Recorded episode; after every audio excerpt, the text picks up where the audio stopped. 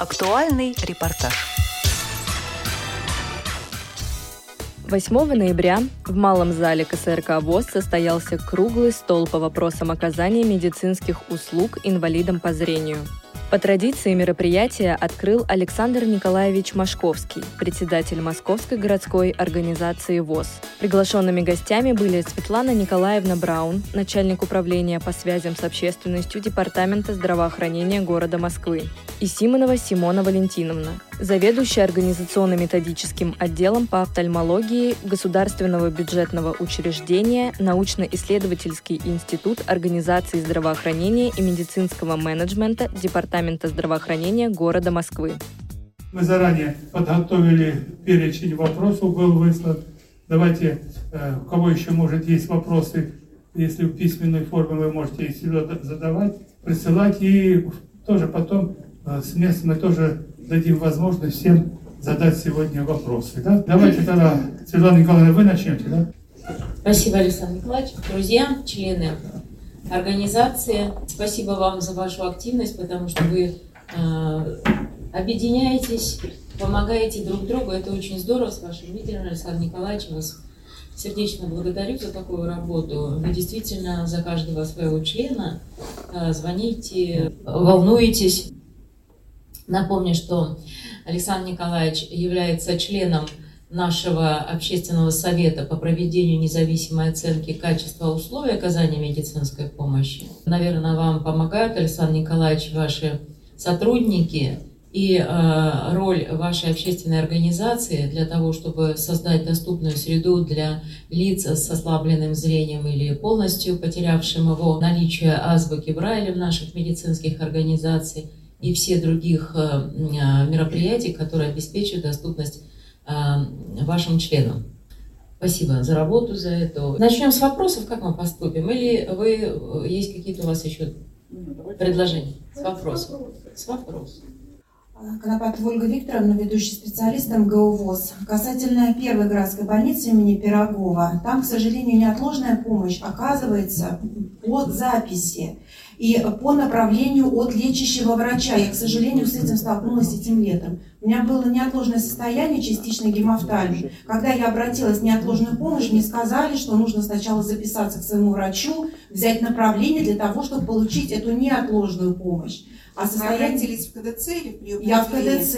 Приемное отделение я обращаюсь, меня из КДЦ отправили в приемное отделение. Они поставили диагноз частичной гемофтальмии, сказали, да, что вам необходимо во второй корпус, состояние неотложное, но бегите бегом, э, договаривайтесь как-то с врачом, чтобы взять туда направление. То есть на это очень много времени теряется и уходит при таких вот сложных состояниях. Вы были госпитализированы? Нет, госпитализирована я не была, мне был укол сделан. Ну, на самом деле, э, нашим порядком оказания помощи взрослому населению, обращение пациентов в отделение неотложной помощи, возможно, каналом самотек. Сегодня во многих медицинских организациях скоропомощных э, они запрашивают э, называется талон на госпитализацию. На талон на госпитализацию, поэтому я приношу извинения, Ольга Викторовна, но, честно говоря, на самом деле коллеги должны были быть немного расторопнее. Это направление, оно не всегда необходимо. Я ваше замечание услышала. Передам коллегам. В первую очередь руководителям лечебных учреждений. А вот вопрос по поводу э, лекарственного обеспечения импортными препаратами. О каком препарате идет речь? У нас в офтальмологии э, все, что необходимо на сегодняшний день э, у нас есть. У меня по поводу луцентиса препарата. Луцентис Эйлия, вот эти препараты. Гиперангиогенезы есть и будут. Проблем вот. никаких нет. Были, были проблемы, вот может быть какой-то период я такой попала, потому что ну, мне нужно эти инъекции постоянно делать. И вот, к сожалению, это вообще... инъекции нужно делать тогда, когда у вас есть диабетический макулярный отек. Извините, что я уже погружаюсь в медицину, а о постоянстве речи быть не может. Давайте мы тогда обсудим с вами персонально. Хорошо, спасибо. спасибо. Титаренко Надежда Георгиевна. Два раза в год делаю ретиноламин. Но он не входит, к сожалению, в льготную оплату. И не будет входить, так я понимаю. В рамках чего вы получаете ретиноламин? Зимой стационар? Нет, я хожу самостоятельно. Если мы сейчас запустим вот этот проект по двум стационарам по месту жительства, вполне возможно, что лекарственные вопросы будут меняться обеспечение. А, а насчет собственности? Поэтому Можно ожидать, да, если это будет дневных стационар. Да. Ну, спасибо большое. На круглом столе выступала с презентацией Центра паллиативной помощи Ольга Николаевна Бутакова. Добрый день, меня зовут Ольга Николаевна Бутакова, я руководитель координационного центра Центра паллиативной помощи. А, вкратце расскажу, что делает наш центр. Мы оказываем помощь неизлечимо больным пациентам, для которых медикаментозное лечение уже а, исчерпано. Мы снимаем тягостные симптомы, это боль, э, одышку и все, что сопровождается хроническими заболеваниями. Вот как попасть в наш центр? А, не нужно никуда ехать, да, как часто направляют в поликлиниках или в больницах пациентов по адресу. Иногда бывает, что и не точному адресу. То есть достаточно позвонить по номеру телефона.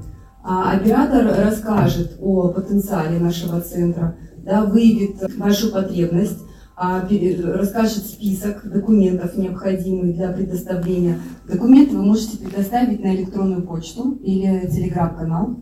Вот, то есть ехать никуда не нужно, а в ближайшие сутки рассматриваются документы и выезжает к вам врач на дом. А у нас очень развита патронажная служба, выездная, амбулаторная. Вот, и как бы и по итогам визита врача уже назначается дальнейшая Э, тактика лечения. То есть это будет или амбулаторная помощь, или, если есть потребность, это госпитализация в стационар. А помимо медицинской помощи, да, вот купирование синдромов тяжких, у нас э, социальная поддержка, э, психологическая поддержка и духовная поддержка. А хотела бы обратить внимание, чтобы на документы, которые необходимы. А это паспорт, да, обязательно московская прописка, потому что мы работаем от Департамента здравоохранения города Москвы. А, это обязательно документ а, очень важный, а, врачебная комиссия.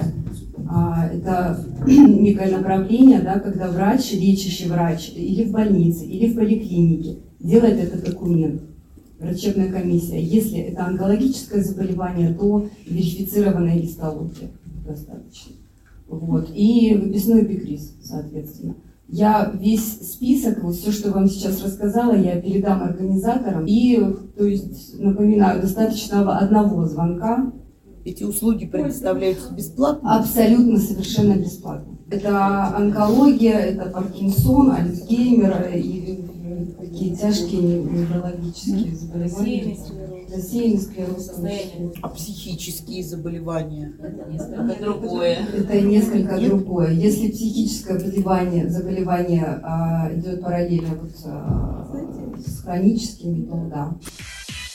Председатель местной организации ВОЗ города Зеленограда Надежда Георгиевна Титаренко рассказала корреспонденту радио ВОЗ Наталье Сидельниковой о своих впечатлениях от прошедшей встречи и поделилась своими идеями, как можно решить задачу по поддержке инвалида по зрению в стационаре.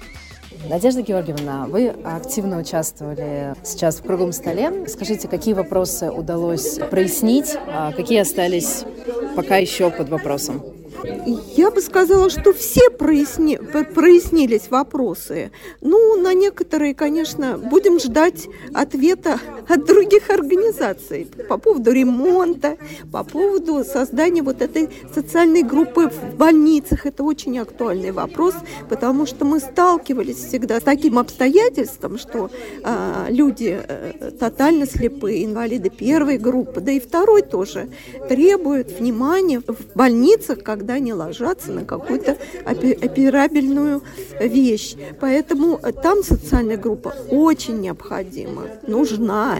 И мы будем ждать, что скоро этот вопрос все-таки решится положительно. Угу. А у вас есть э, какие-то мысли, идеи именно по поводу того, какую помощь а, могут нам оказать медицинские работники при госпитализации? То есть как вы видите решение этой проблемы? А, я вижу так, что, во-первых, э, госпитализацию, ну, это э, скорая помощь организовывает, а вот именно внутри социальный работник должен в какое-то определенное время приходить и отвести инвалида по кабинетам, туда, куда ему нужно обследоваться.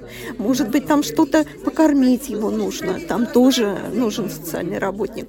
Ну, извините, в санитарные службы его проводить, это же нужен социальный работник? Не всегда медсестра это может сделать, она всегда занята, она при других больных находится или с врачом где-то находится, поэтому здесь социальный работник обязательно необходим.